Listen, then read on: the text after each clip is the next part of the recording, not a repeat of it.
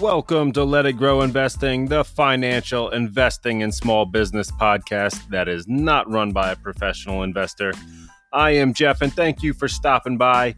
We're going to cover all the news you need to know to make sense of the market, helping you get invested, stay the course, and on your way to financial freedom.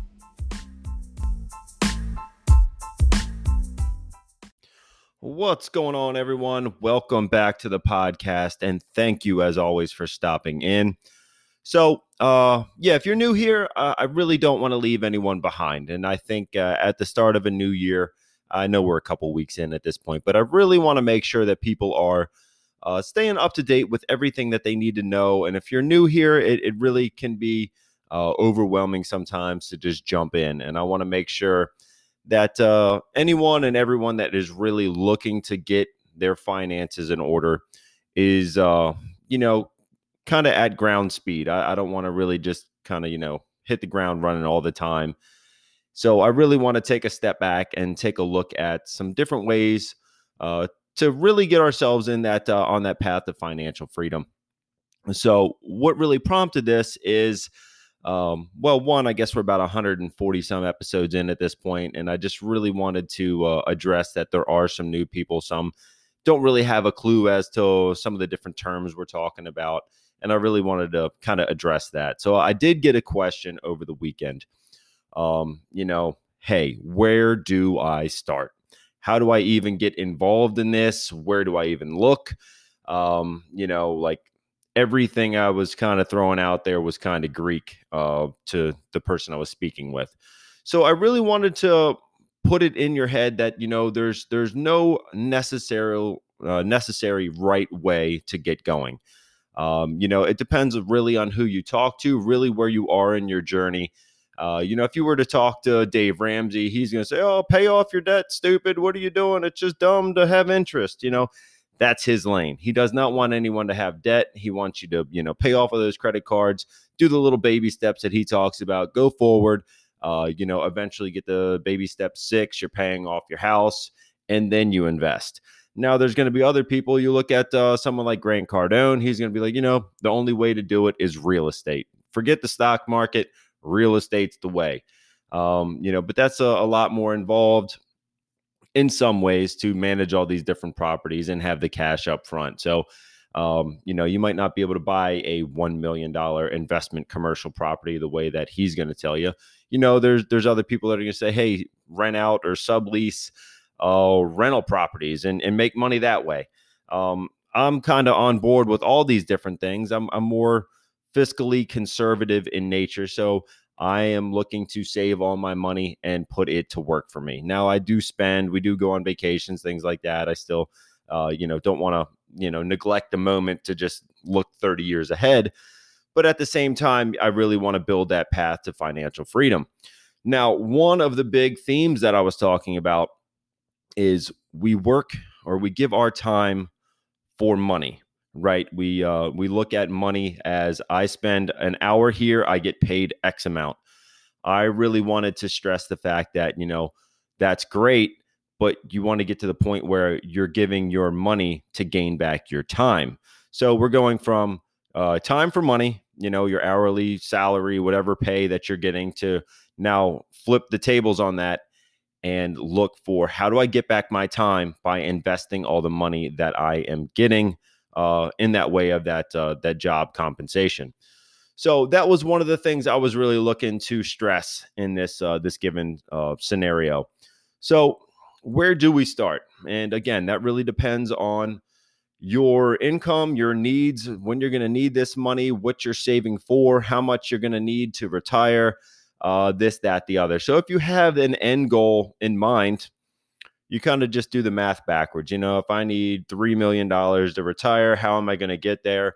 What do I need to invest monthly? And really just break it back over um, the amount of time that you've got until you're at that point. So, um, really, where do we start?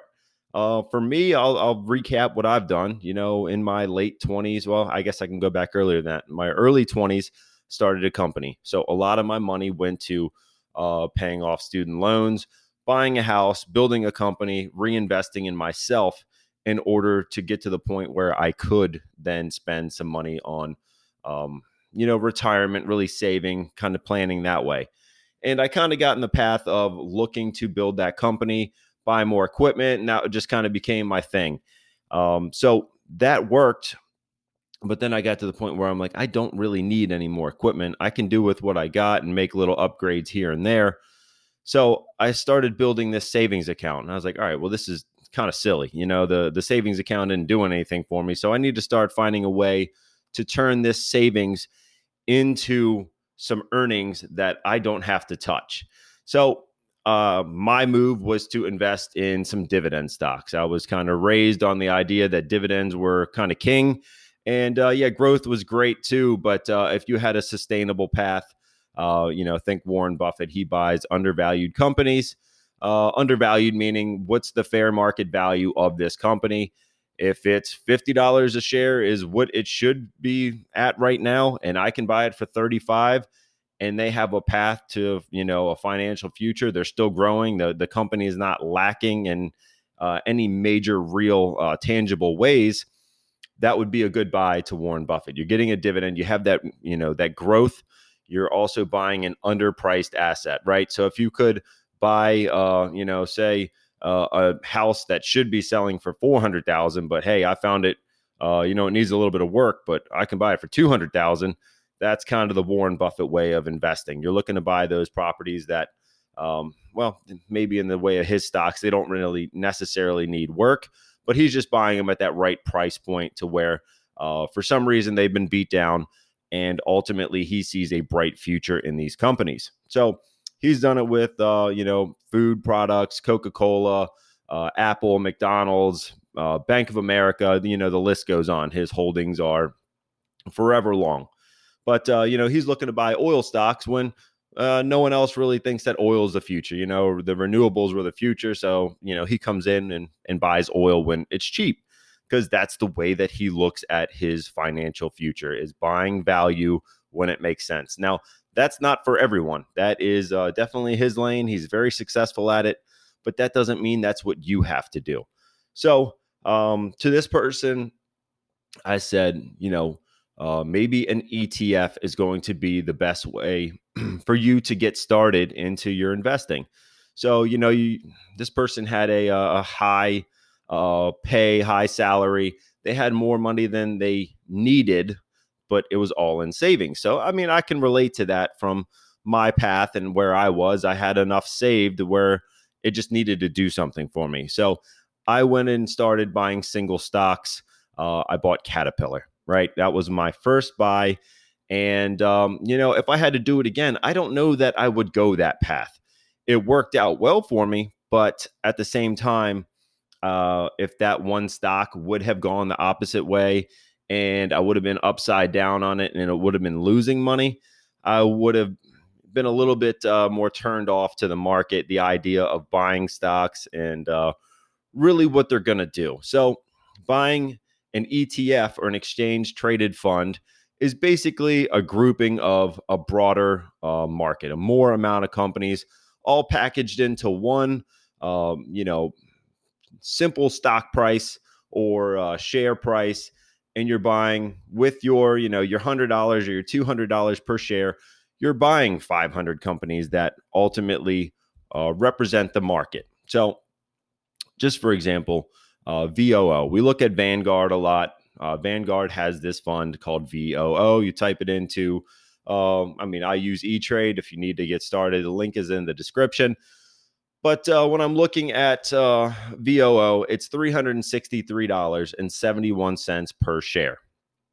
Now, when you are buying VOO, you're getting a basket of stocks. Think of it like an Easter basket. You got a bunch of different stuff in there, and you're buying all of that by simply buying one name.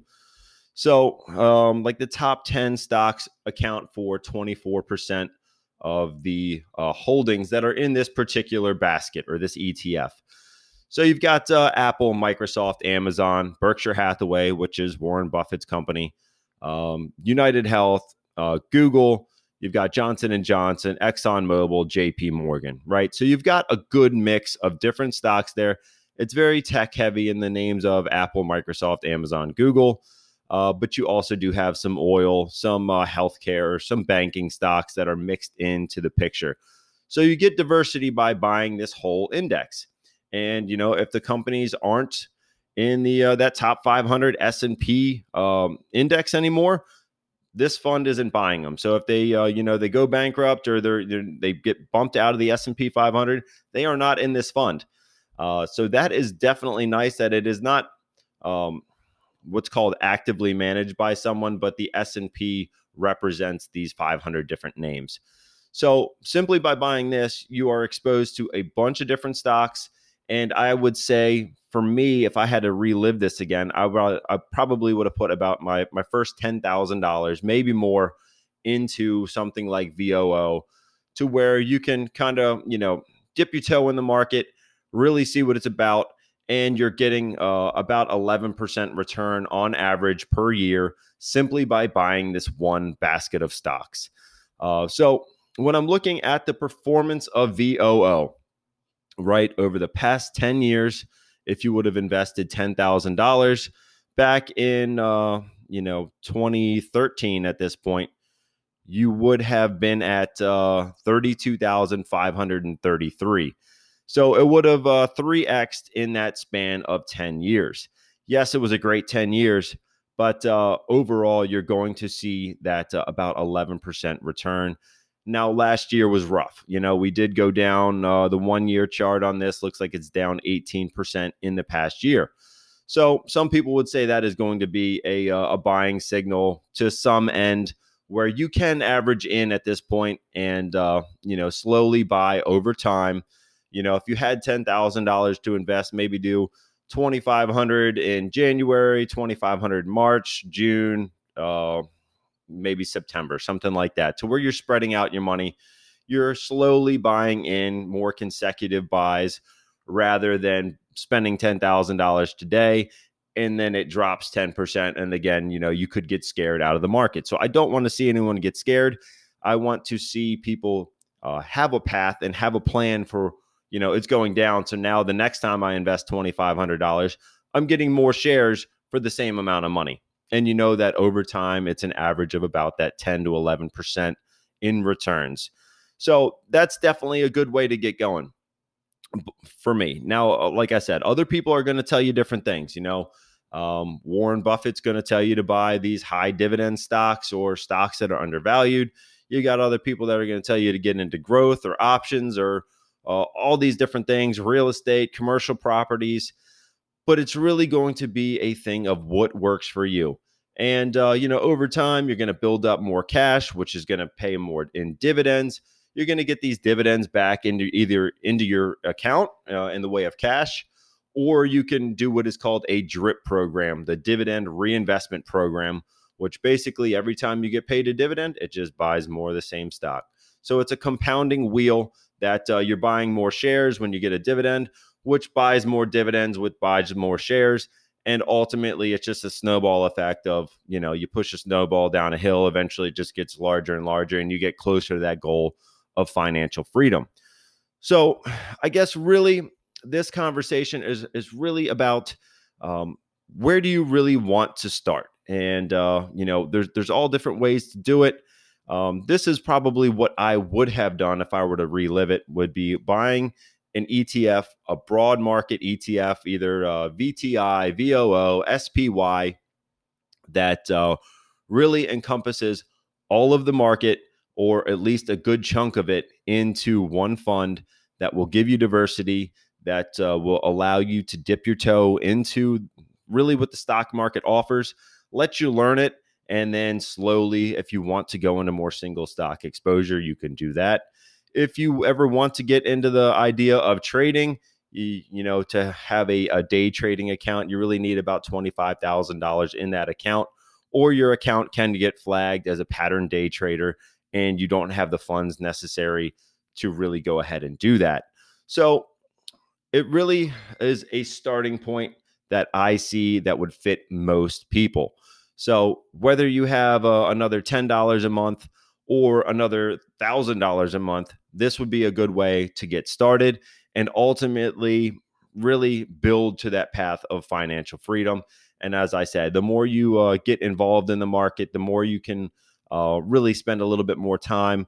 Either listen here or listen to uh, some different uh, financial radio or news, um, you know, and learn all that you can about individual stocks and how to value them and really build a plan to build your portfolio with these individual names. Uh, I think that's probably a better way to go uh, going forward. You know, for me, I, I, do like the single stock exposure because if I like, uh, you know, robotics or AI or anything right now, and I think that's the next thing for the next five years, you can really target those companies and have a higher exposure to these individual industries that might make a little bit more sense for you, or if you know them a little bit more, it might uh, might serve you a little bit better. So on that path, that's what I got there. I just wanted to to really rewind and make sure that everyone was on the same page and that uh, we weren't leaving anyone behind when I'm talking some of these different terms, ETFs and funds, and you know, all, all the jargon that we use in the financial industry. So, with that being said, I'm going to take a quick break. We're going to come back. We're going to talk some news. We're going to talk investing challenge, uh, where we are buying uh, a single stock based on the poll results on our Let It Grow investing page on Facebook. We're buying $200 worth every Monday. That goes into a Webull portfolio.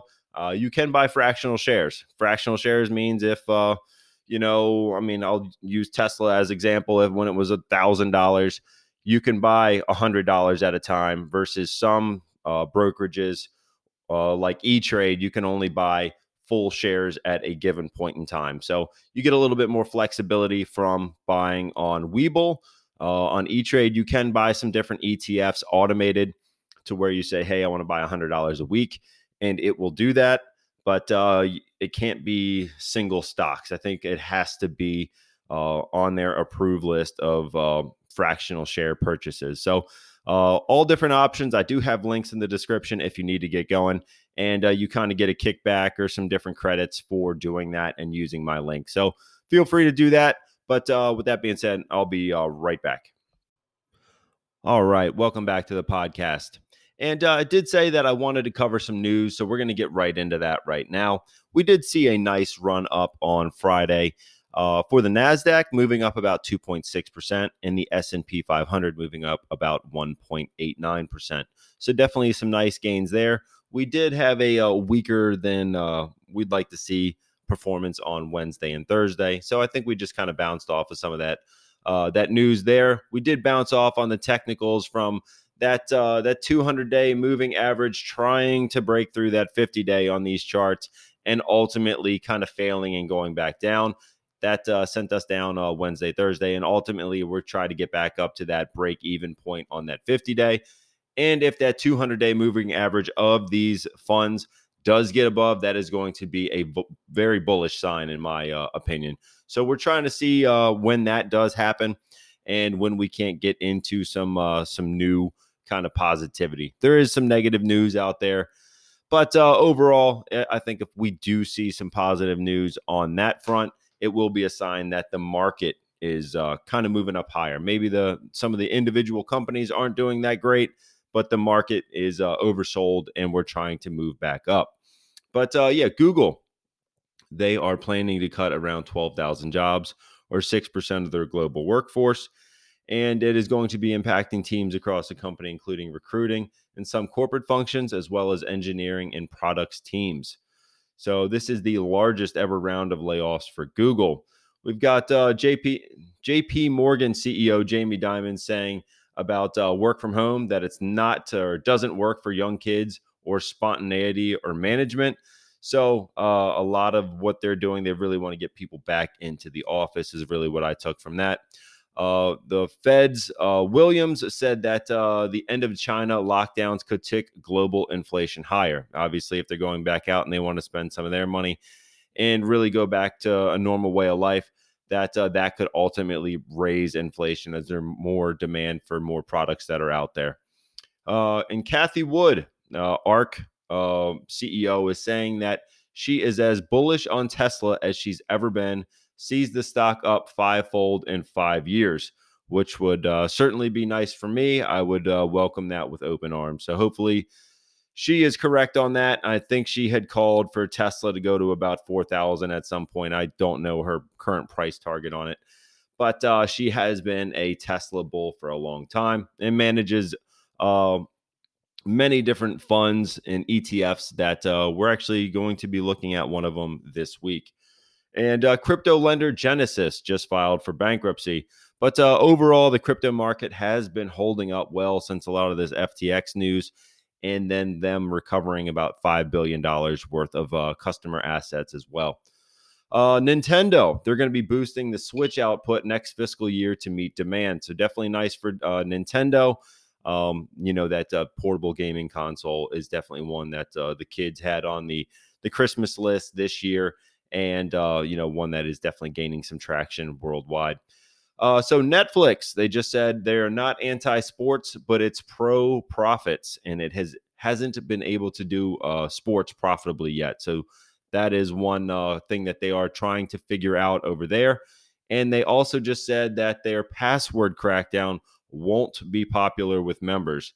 The uh, the churn will increase as we roll out paid sharing, but paid sharing will boost membership long term. So it will be a case where you can still share your password, but uh, if it's at another IP address or however they set it up, you are going to be paying to use that password. So uh, a bunch of different things going on in that news. And uh, yeah, I guess that brings us right up to the investing challenge. So week four, we had five names. We've been doing five names for about a year. I might change it up a time or two this year. But uh, this is what I had for week four of our Let It Grow Investing Challenge. You can vote over there on the Let It Grow Investing page on Facebook. And uh, yeah, we had this poll up. I believe they're only two day polls on Facebook right now. So make sure when you see it, you get your votes in. But uh, yeah, the first one was AMD, Advanced Micro Devices. Number two was Tesla, tickers TSLA. Number three, we had Airbnb ticker is ABNB. Number four had won this time last year, and uh, that name was Ford Motors. And that one did not get the nod this week. And the one that uh, did get the nod is the last one on the list, and that ticker is MSFT for Microsoft. I love that pick, guys. They had great margins. They are in a lot of the right spots. They are uh, firing on all cylinders. Uh, like I said, the margins were good. the The PE might be a little bit high, and that's a price to earnings multiple. It's a way that we value different companies to really know where they are in their cycle, how uh, they're doing. If the the price is getting too high compared to what the earnings are, that's what the PE is going to show you. So once we get uh, that knowledge, I can uh, give you a little bit better idea as to what we're seeing over there on Microsoft. Uh, currently, it's at a 24.99. So, probably right around that historical average for a company like Microsoft. And uh, a lot of times, you're looking for, uh, you know, in the teens, maybe the high teens is sometimes a good point to buy some of these names that uh, aren't really those high flyers, the high growth companies. You're going to see much higher PEs on those. They'll tried and true companies tend to trade uh, a good bit lower and um, they kind of churn at that rate going forward and they kind of you know shrink that pe over time as they're a little bit more predictable and the growth really is going to slow on some of these companies but uh, a company like microsoft amazon google they are still in growth mode they are still looking to buy more things uh, that being said microsoft is looking to partner with openai uh, the company that owns ChatGPT, and they are looking to buy about $10 billion worth or 49% of that company. Uh, so that is definitely bullish for me, and uh, especially the AI kind of revolution. That is definitely a key player right now. I did create account an account on ChatGPT. I went on there and said, "Hey, um, build me a meal plan. Hey, build me this." And I mean, it more or less spit out exactly what I should be looking to do for every criteria that I gave it pretty much instantly. It's kind of like having a genius in your pocket. Right now, it is free. Uh, I think if Microsoft gets involved and once this gains some more traction, uh, I mean, it's not lacking for traction. It started in November, and I believe it is the quickest one to build multi-million users in in a very short uh, eight-week time frame. So, uh, yeah, that one is definitely roaring higher right now. And I believe that a lot of people are really catching on to what AI is now that they are seeing OpenAI and a lot of these other AI platforms. And then once uh, a company like Microsoft gets involved, people really take notice. So that was uh, that kind of brings me up to week five. So uh, as I said, we're buying Microsoft tomorrow, two hundred dollars worth in the Let It Grow Investing uh, investing challenge for 2023. That is a Webull portfolio. I'm buying uh, $200 worth. Microsoft is currently trading at 240, so we are able to invest only uh, a fractional amount of uh, of a share in this case. Um, that's uh, Webull, and uh, link in the description on that one. But uh, I did say last week that I'm really getting bullish on a lot of these AI stocks because a lot more people are noticing them and I did a lot of digging. So if you guys could, uh, you know, go ahead and give me a like, subscribe, and share.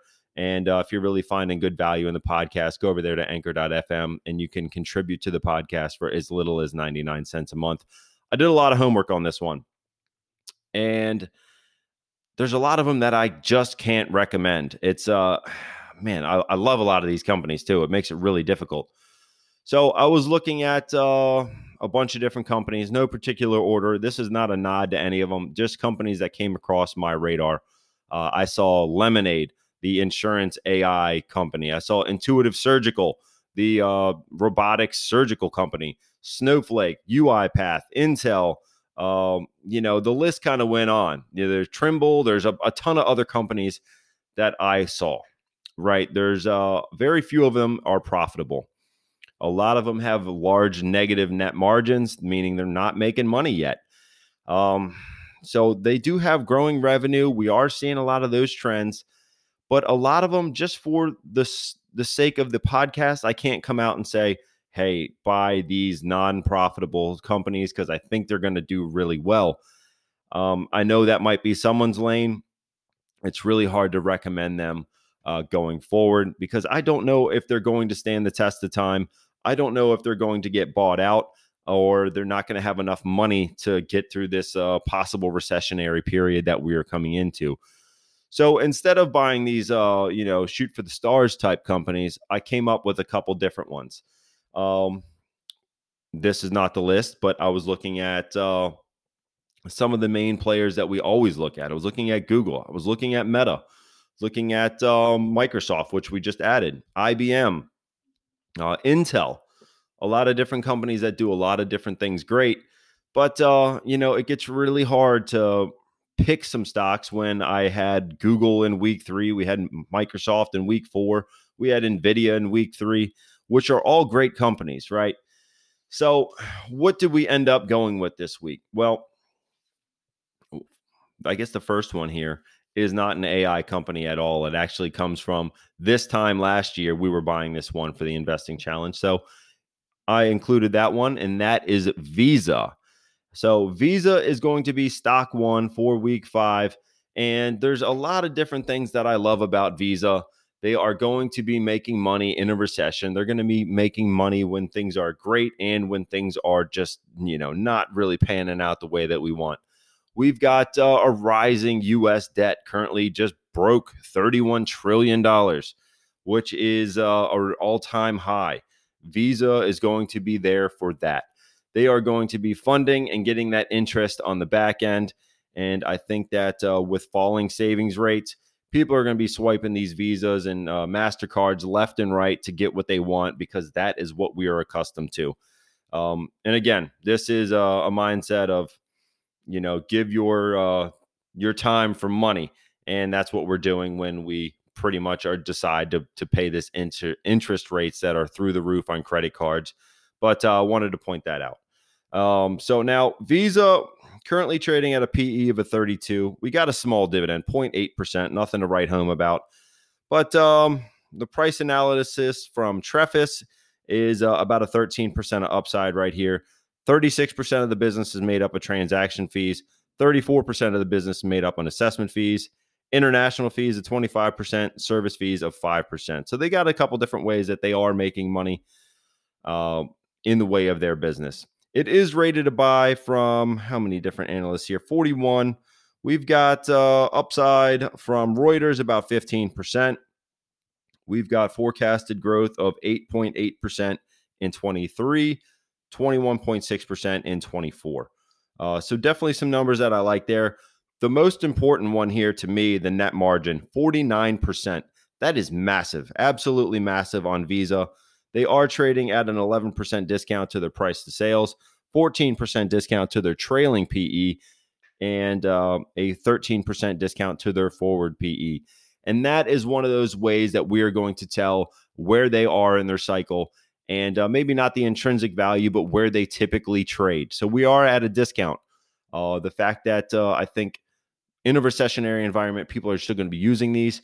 I don't think there's going to be any massive slowdown there. People are going to still need to buy overpriced eggs. That's just how it goes.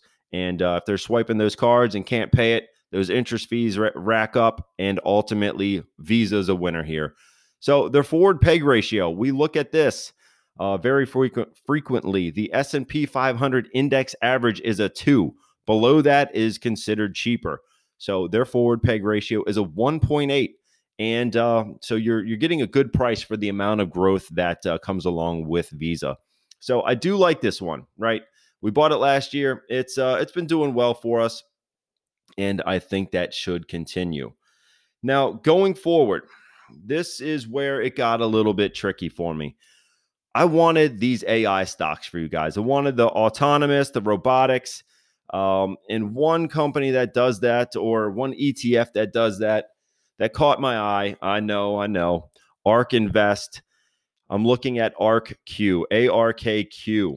Now, this one is a way to buy all these different stocks that are in the autonomous realm, the robotics, AI, all in one basket of stocks. So, um, yes, ARK has uh, had some problems here in the past 24 months, I'll call it. But uh, through the start of the pandemic, these things took off. They kind of traded sideways for a while, and ultimately they kind of came back down to earth. But now, when I'm looking at the performance, they did lose 46% last year. Um, that's painful. But uh, is it time to buy these, right? Uh, when I'm looking at the performance over the past 10 years, if you would have invested 10,000 in uh, 2013, currently it would be worth 22,385. So it's still doubled in that 10 years. Yes, there's some ETFs that I talked about earlier that tripled. But uh, this one did get up to a high of probably 45, 47,000 looking at this chart. Kind of hard to tell in that 10 year period. And it is a growth fund. Uh, so you're going to be getting some uh, some growth stocks. You're going to be getting a lot of these high flyers, but it is actively managed by a fund that is going to be buying and selling these in order for you to hold this basket of companies that should have a lot of growth ahead of them. And as I said, I don't know all these robotics companies. I don't know all the AI companies, but they do. That's what they do. They have managers that manage these. So I don't have to look at all the nuances from all these small companies on a given day. Uh, so they are a mixture of companies. You know, you got 14% of giant companies, giant market cap companies. Uh, you know, think Amazon, Google, companies like that. 23% in large companies, 34% of medium sized companies. So you're getting uh, a good mixture there. You got 9% small cap and 19 and a quarter percent micro cap. Those are going to be those really high flyers. If they pick the right ones, those are going to be your 10x companies that have that kind of room to grow really quick. Uh, so, a bunch of different companies. I don't know. Obviously, some of them I do, but the top 10 holdings account for 61% of this fund. We've got a uh, company Trimble Inc., Kratos uh, Defense and Security, or Kratos. We've got Tesla, Iridium Communication, uh, Communications. I can't talk. We've got UiPath, Deere. We got Teradyne, AeroVironment, Komatsu, Caterpillar. Now, the Deere and Caterpillar might surprise you, but when you think of agriculture and farming and robotics, if we can send a tractor out to, uh, you know, harvest a field and we don't have to have as much human interaction, uh, ultimately, I think that's going to make uh, the process of farming a lot cheaper and probably a lot more efficient. So those companies are definitely on this list. So you are getting some companies that do pay dividends. You are getting some of those companies that are going to be high flyers, and you don't have to sit there and watch it every day. So number two is ARKQ for those reasons. Um, again, I, I, think that the way of robotics is the future, and uh, whether you like it or not, uh, I mean, it, it's going to probably hurt a lot of different jobs that are out there. But uh, if we're invested in it, hopefully we make enough on that side in order to uh, really stay afloat through whatever might come going forward. But uh, yeah, number three, uh, another ETF. This is kind of a mixture of ETFs and single stock exposure this week. This one is going to be that NASDAQ fund we always talk about. That ticker is QQQ. And I did buy it in week two. But uh, I did want to throw it in here this week as I think that uh, the NASDAQ does stand to get a nice bump up after having a terrible 2022. And uh, yeah, there are a lot of giant companies in here. 60% of this fund is going to be made up of those, uh, those mega cap companies, 33% in large, 7% in medium, no small caps, no micro caps. Uh, pretty much all exposure is in the US. And we've got uh, the top 10 here Microsoft, Apple, Amazon. Google, Nvidia, Tesla, Meta, Pepsi, and Broadcom. So if you like a mixture of those large cap companies that are really in that tech space, um, I'm going to say that QQQ might be a solid bet for you as well. Now, number four, this one kind of leans into where we are going in the automotive world. And that company is ChargePoint. Uh, ticker here is CHPT, and they are going to be that uh, that leader in the charging space outside of Tesla. And uh, I think that they are going to have rapid growth going forward.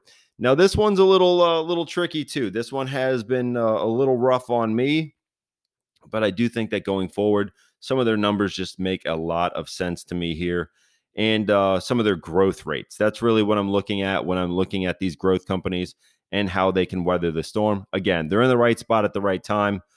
We've got a price target from how many different analysts here? 20. Uh, about 95% of upside on this one. So I do like that. I think the analysts are in agreement that this one should be moving up. We've got uh, annual revenue growth for 23, 99% higher. For 24, 204% higher. So we're definitely getting that growth when we are in this company. And uh, as of October, it grew 93% year over year uh, for the past year. Uh, the margins are negative. We are not making money yet. That is a, uh, a definite factor when you're looking at growth companies. But uh, I do think that with the way that the government's looking at this one, they want to fund these uh, EVs, they want to have more chargers. Everyone that I know that's buying an EV is looking to get one of these chargers installed in their homes. Uh, unless you have a Tesla, then you do have an option of getting a Tesla charger or a charge point. You would simply run an adapter from a charge point to a Tesla, uh, and you can charge pretty much anything with the charge point charger. Um, so those are definite uh, good things for that charge point network is that it works with pretty much everything where Tesla is pretty much specific right now. But uh, yeah, what else we got? We've got um, uh, price to sales is a 10. That is high, but it is off their five year average of a 17.8. So it has come down in price. It has uh, definitely been corrected with some of the uh, the other broader market sell off, and uh, I do think that it is one that has a lot of growth, has the government on its side, has kind of the world on its side as far as EV goes, and uh, it is one of the top players in that space. So ChargePoint is number four. And then going forward, we are looking at uh, number five being Meta.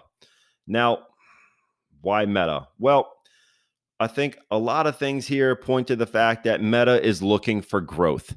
Uh, right? They talked about building the metaverse, Meta being Facebook. If you're not familiar, don't keep up with the news that they changed from Facebook to Meta.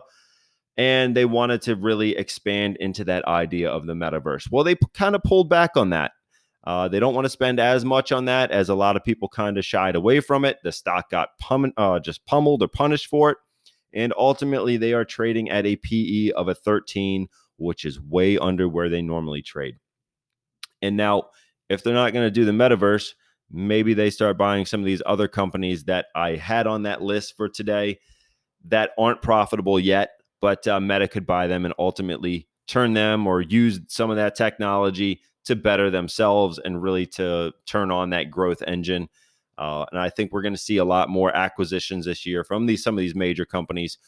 Uh, as other companies are really struggling or going to be, uh, you know, maybe possibly filing for bankruptcy or they don't have any other way out, uh, I think we're going to see some of this big money kind of come in and buy them up. And don't hold me to that, but I think that Meta could be in that category of uh, companies really looking to grow by acquisition. So for that reason, I gave them the nod. The uh, the PE is a little bit too cheap to ignore, if you uh, if you ask me. It is a buy rating. We do have about uh, 13% of upside from 50 different analysts here. Um, we've got forecasted growth for 23, low single digits, 2.8%. Uh, we've got net margins, 24%. We've got uh, price to sales is a 2.6. Their five year average is a seven. So it's a 63% discount there. Trailing PE, as I said, is a 13. Five year average is a 25 and a half, 49% discount. Forward PE, 18.7. Five year average, 22.7, another 18% discount. So a lot of different signs point to the fact that it is trading too cheap that PE is too cheap to ignore. The uh, the advertising business has slowed. It does make up about 89% of their uh, their revenue here, or 89% of the stock price, according to uh, Trefis. And Trefis has about a 27% upside, according to their analysis here. So, uh, for those reasons, they're a little bit uh, undervalued currently, in my mind. They have been uh, traded down on a lot of this advertising slowing they got beat up for saying that they want to build a metaverse and spend uh, you know multiple billions of dollars on doing so. But uh, i do think that they have the cash. They uh, are definitely a leader in that advertising space and i think that going forward they should really do well with the amount of cash that they have the position they have in the market and really being undervalued in this current environment. So they have come up they have traded higher since uh, they bottomed out but uh, ultimately, I do think that they have some room to continue to grow. And as I said, they they hit a bottom of eighty eight dollars in November, and since then we are now sitting at one thirty nine uh, thirty seven. So they moved up about what uh, fifty bucks in that short time frame. So we have had a uh, a massive run. Now, uh, I think that can continue. Uh, I think that having some of that cash on the sidelines is a major driver for growth going forward especially get through this high rate environment that we've been put in from the Fed. Uh, so that's the five stocks I got for you guys this week. Two of them being ETFs. So we got Visa, number one. Number two is ARKQ, A R K Q. Uh, ETF on number three is QQQ Invesco. That uh, matches the NASDAQ uh, index. We've got number four being ChargePoint for the uh, the lithium plays or uh, EV plays rather. And then number five, we've got Meta. So get over there to Let It Grow Investing. Get your votes in for uh, one of these five stocks. I will be buying Microsoft tomorrow. I am really happy with that pick, guys. And uh, there are a couple other ones from that list that I'll probably be adding to my personal accounts. But uh, I do like that choice for Microsoft uh, really, really highly. I, I, definitely like that one right now. But um, yeah, so go ahead, get over there to Let It Grow Investing. Get your votes in for this one. And uh, make sure you like, subscribe, and share. I thank you guys for stopping by, and I will catch you in the next one. Take care.